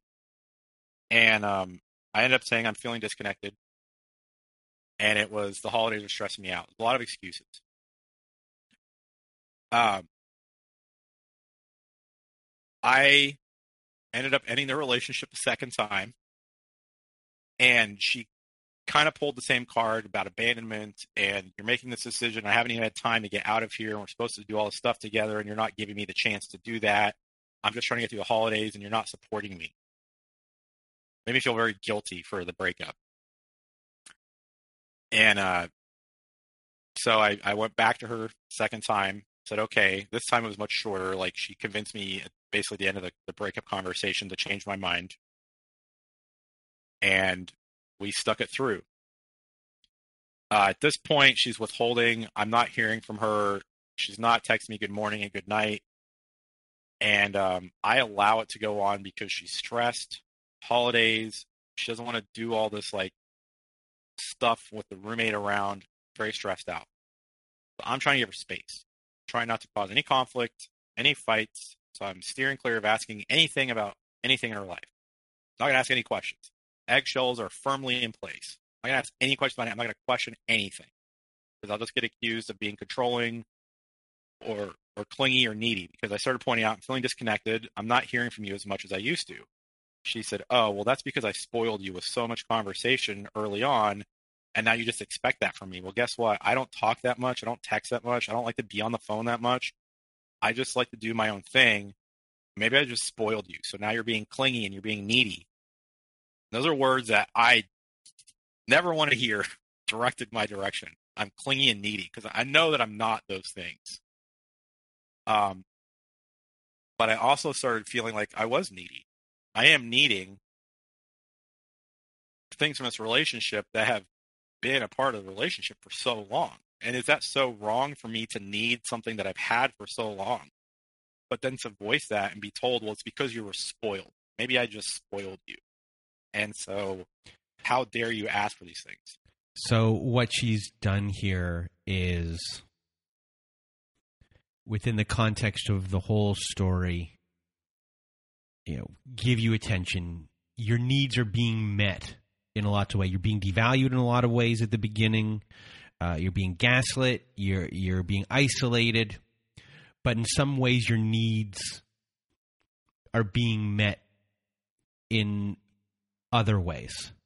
And as things go along your needs start to not be met and now we're here towards the end and now you're being um, the devaluation here is about your needs and attacking your neediness when you know you're not needy.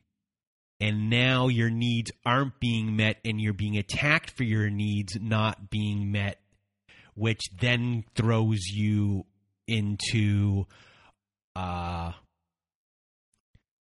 if you weren't thinking you were crazy before or gone crazy before, this might twist you to um, no return.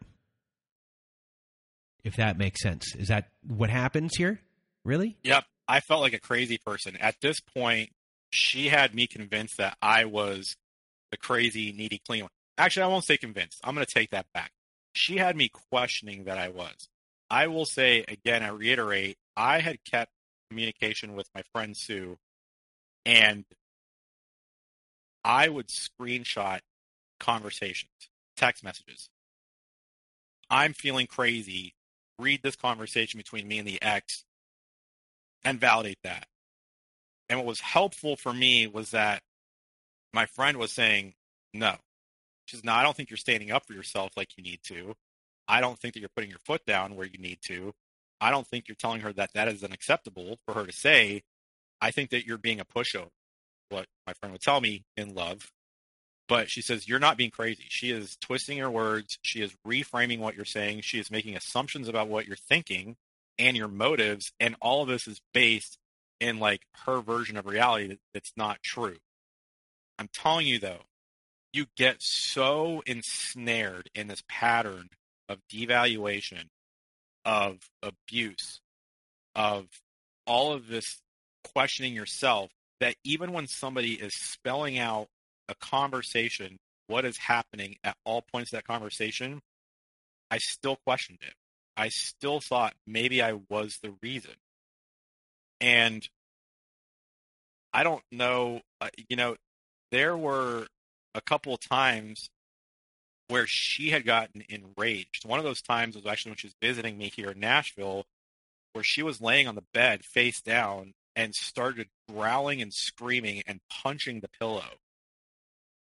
Um, she had told me that when she gets angry, she would throw objects at her exes.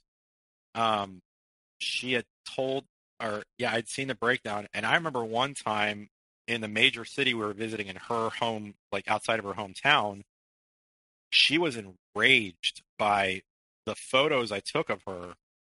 On the previous trip, she had said, "You make me look so good in photos. Um, you're such a good social media husband." And um, the third time we had a trip, that that trip where she was being distant, she was screaming at me in the middle of a very busy park that I was making her look bad. I was making her look old. I was making her look fat. She was screaming at me.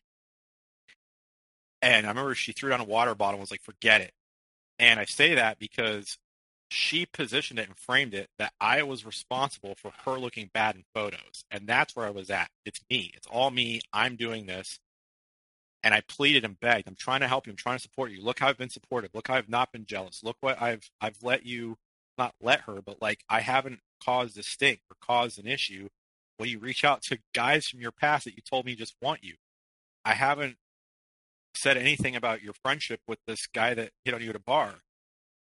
Um, even though she had told me that he asked her out to dinner and her response was, Well, I've got plans, I'm busy. Not I have somebody, I'm involved. I can't make myself available to you because you want to go out with me and I can't go out with you. I'm in a relationship. She didn't tell him that. She told him she was busy. So how does it all end? So it ends with um, what happened is we I, I ended the relationship for the third time. Uh, I said it seems that we have communication issues. I've tried everything I can, and I can't ever get through to you and have a conversation about why something's happening. And I just don't think we can have a relationship if it's going to keep going like this.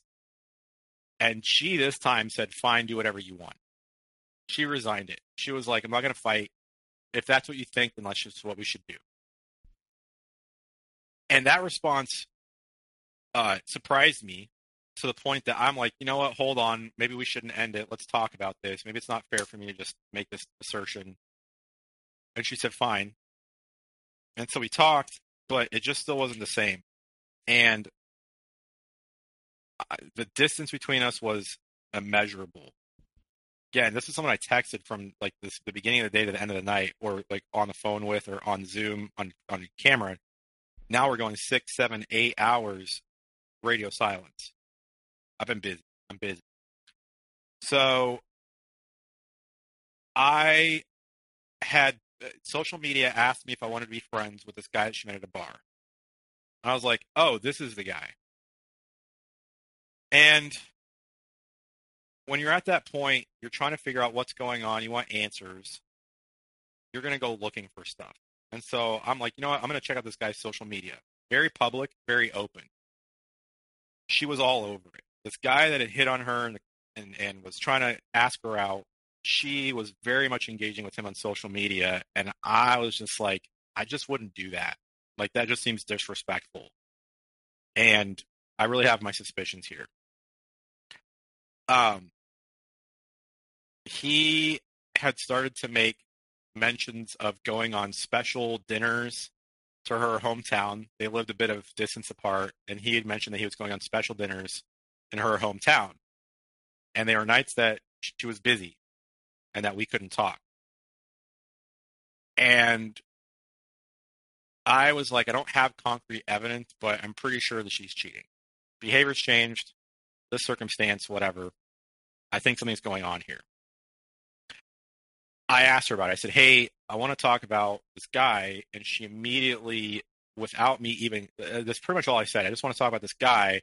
She said, What? Are you upset that I have a guy friend? And I said, Well, he's your friend now. She's like, Well, I mean, we talk, we're friends. Very defensive. Um, said, I don't know why you think that I would sleep with this guy. And I said, I never said anything about you sleeping with him. That, that I never said that. I never even framed that. Um, said, I've just noticed, and I told her the social media thing, and she's like, oh, so now I can't be friends with any guys on social media. Do I need to remove them all? I said, no, no, no, no. I'm not saying any of that. So anyway, this whole conversation took place over text. Um, she ended it by saying, I think I need some time and space, and essentially put me on the silent treatment for a week. Now, again, I took screenshots of this entire conversation and took entirely over text and sent it to my friend Sue. And Sue was like, you know, y'all have had some bad conversations, but this one takes the cake. She's calling you names. She's gaslighting you. She's twisting your words around. She has created a situation that you never it's just it's just totally made up and she's attacking you for things that she is creating like it's it's just she's like this is an insane conversation you've done nothing wrong except again you didn't stand up for yourself and tell her to stop and now she's telling you she needs time and space but like she's like i think she's definitely cheating i think that she's getting defensive about it and i think she's shutting you down in this week of silence i went to uh, a counselor friend explained some details and she said, I think you might be dealing with a narcissist. Second time this word has come up. And I said, you know what? I'm going to use this time that I'm being silent treatmented to find out about it. And I became, in the matter of a week, as much as one can be, an expert on the subject of narcissist personality disorder. Now, I'm to I'm to be frank and honest. I don't know that my ex is a narcissist. I have no way of making that evaluation determination, and you know that's something that has to be diagnosed by a medical professional.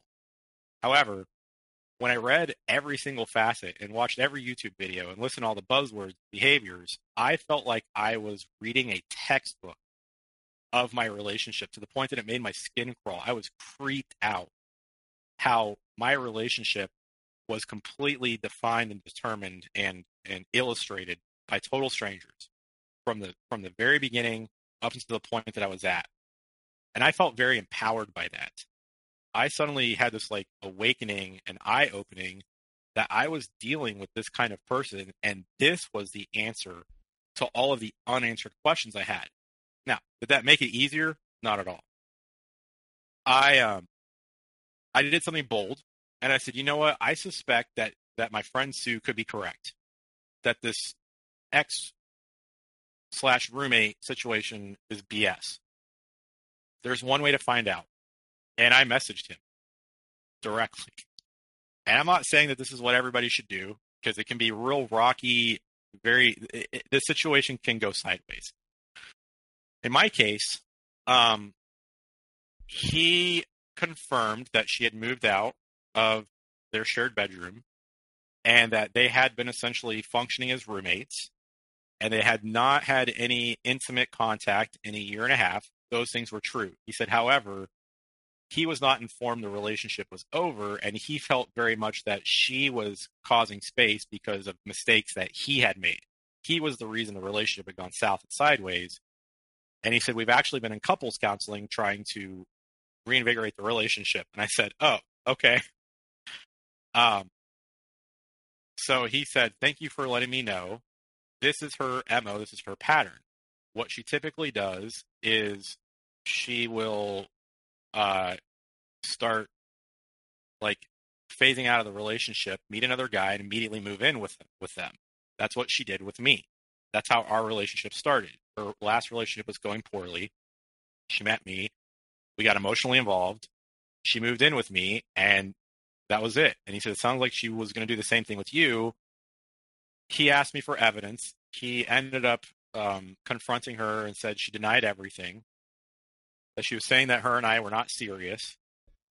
And I said, you know, and I told him some of the facts about moving and, you know, job relocation and, you know, it was very serious. And he asked me for a lot of evidence and I sent him a lot of evidence and I asked him, is this hurtful? And he said, no, I'm fine. We've been done for a year and a half. I'm just going to kick her out. It's over with. Okay. So he confronted her. Um, I never confronted her. At this point, talking to him, finding out the truth, I went on a blocking spree. I blocked her everywhere. Um, and didn't have like a confrontational conversation with her.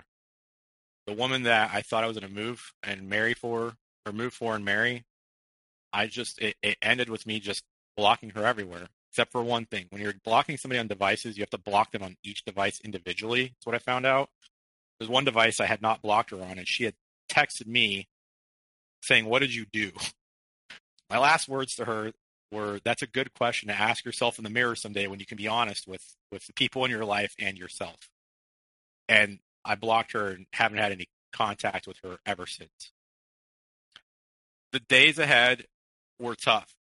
Um, the month that that happened, I immediately found a counselor. My mom recommended me to a counselor, as a Christian counselor. I was very hesitant about that because I didn't want to go into counseling with this frame point of it being like a religious thing for myriad reasons.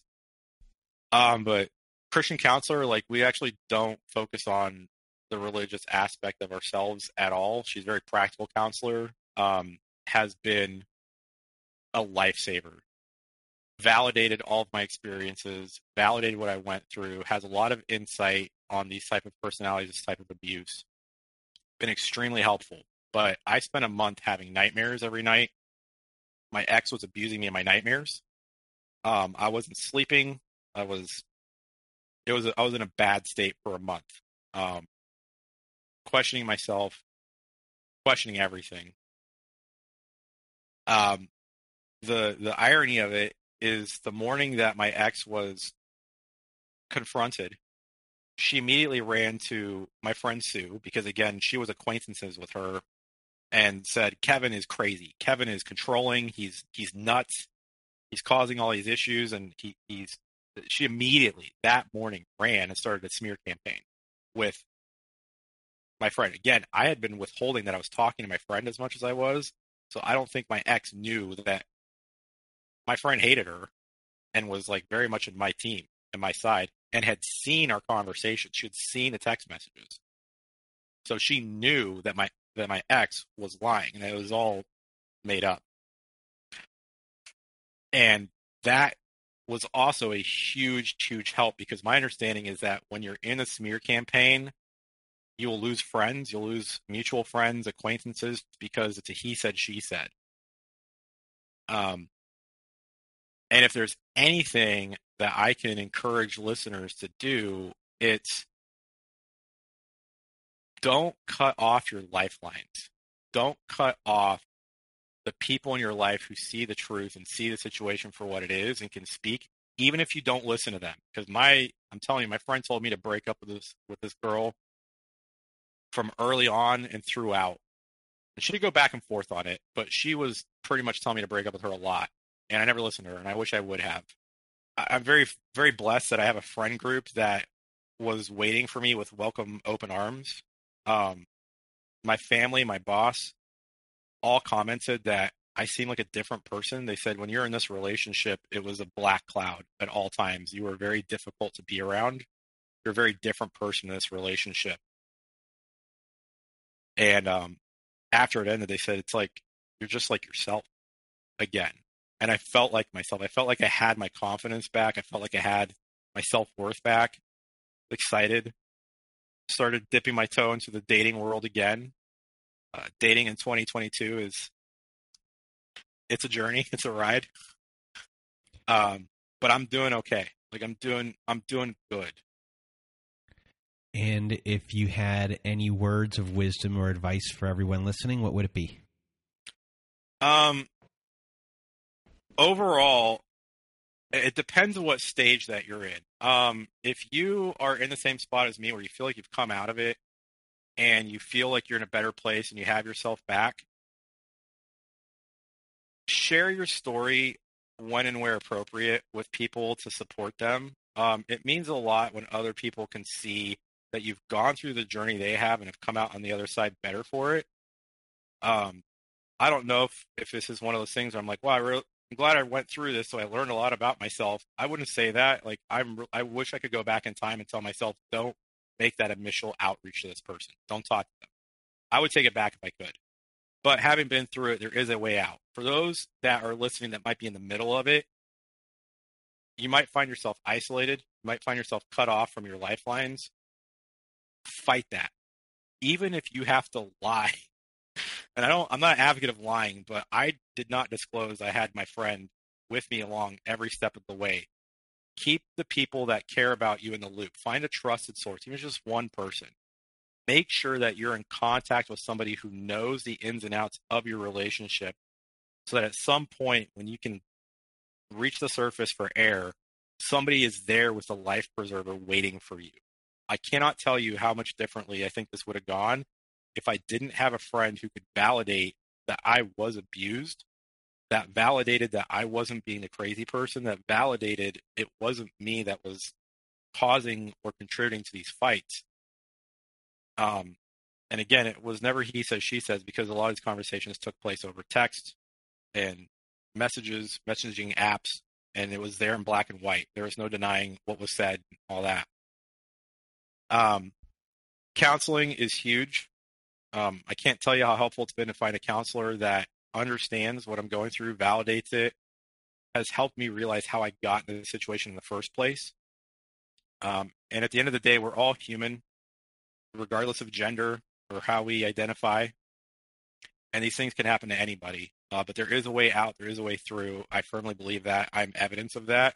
And I'm in a healthy spot, even just four or five months out of the situation. And, and so, yeah, that's essentially it so uh, to everyone who's supportive of their friends in these situations who even though they know they're going through an abusive situation but still keep them and give them a lifeline to talk to them like your friends did for you it's just so valuable. And not to chastise them for being in these relationships, not for looking down on them for staying, but just saying, I'm here for you for whatever you need.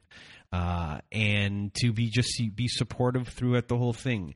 So thank you for sharing your story about them and helping you to help others help other people, if that makes sense. And just again, uh, thank you for for being here with us today. We don't really have that many um, men uh, on our show. Uh, and, and you did a great job today sharing your story and explaining everything really well for everyone. So thank you. I appreciate it. Thank you for letting me share and and for your time this morning as well, and and for what you're doing here. It's it's helpful. Um, so I appreciate the work that you're doing and the ongoing work you're doing here with this podcast. I know it's touching lives and, and encouraging people. So thank you. Well, thank you. And if you want to be a guest on our show like Kevin was today, please do go to our website at narcissistapocalypse.com. Click on our guest form button at the top of the page. There's a lot of instructions. Fill out those instructions, everyone fill out those instructions. What am I even saying? Read those instructions, everyone. Then fill out our guest form, press the submit button, or send us an email at narcissistapocalypse at gmail.com. Also, at our website, we have our very own safe social network. So if you press the support group button at the top of the page at narcissistapocalypse.com. You will find our network on there. We have our very own Zoom meetings every Wednesday night and Saturday night and every other Thursday afternoon. We have a forum board where people can ask questions and answer and support each other. We have episodes that never made it to air. We have ad free episodes. And if you just want to support our show, please join our support group. It helps us out a lot. And as well, if you need more support, please do go to domesticshelters.org. They are friends of ours. And if you need articles and resources that can help you make sense of what you're experiencing, go to domesticshelters.org. If you need local resources such as shelters, information about shelters, information about ways to heal and move forward, go to domesticshelters.org to access this free resource today. And that is it. So, from myself and Kevin, we hope you have a good night.